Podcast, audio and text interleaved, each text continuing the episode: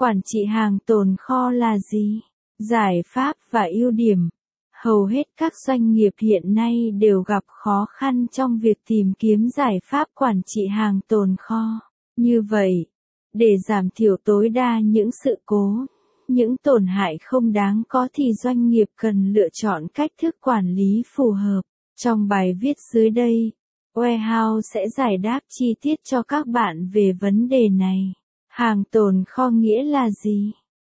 Hàng tồn kho là loại hàng hóa được lưu giữ trong kho của công ty. Có rất nhiều người lầm tưởng rằng đây là mặt hàng không bán được, bị hư hỏng hoặc lỗi thời, không còn phù hợp với thị hiếu. Tuy nhiên, việc lưu trữ hàng là cách quản trị hàng tồn kho mà nhiều công ty lựa chọn với mục đích làm phương án để dự phòng hoặc biến chúng thành những nguyên liệu để chuẩn bị cho việc sản xuất hàng hóa mới. Các công ty sử dụng hàng tồn kho như một tài sản ngắn hạn và sau đó tiêu thụ hàng hóa hoặc sử dụng chúng trong các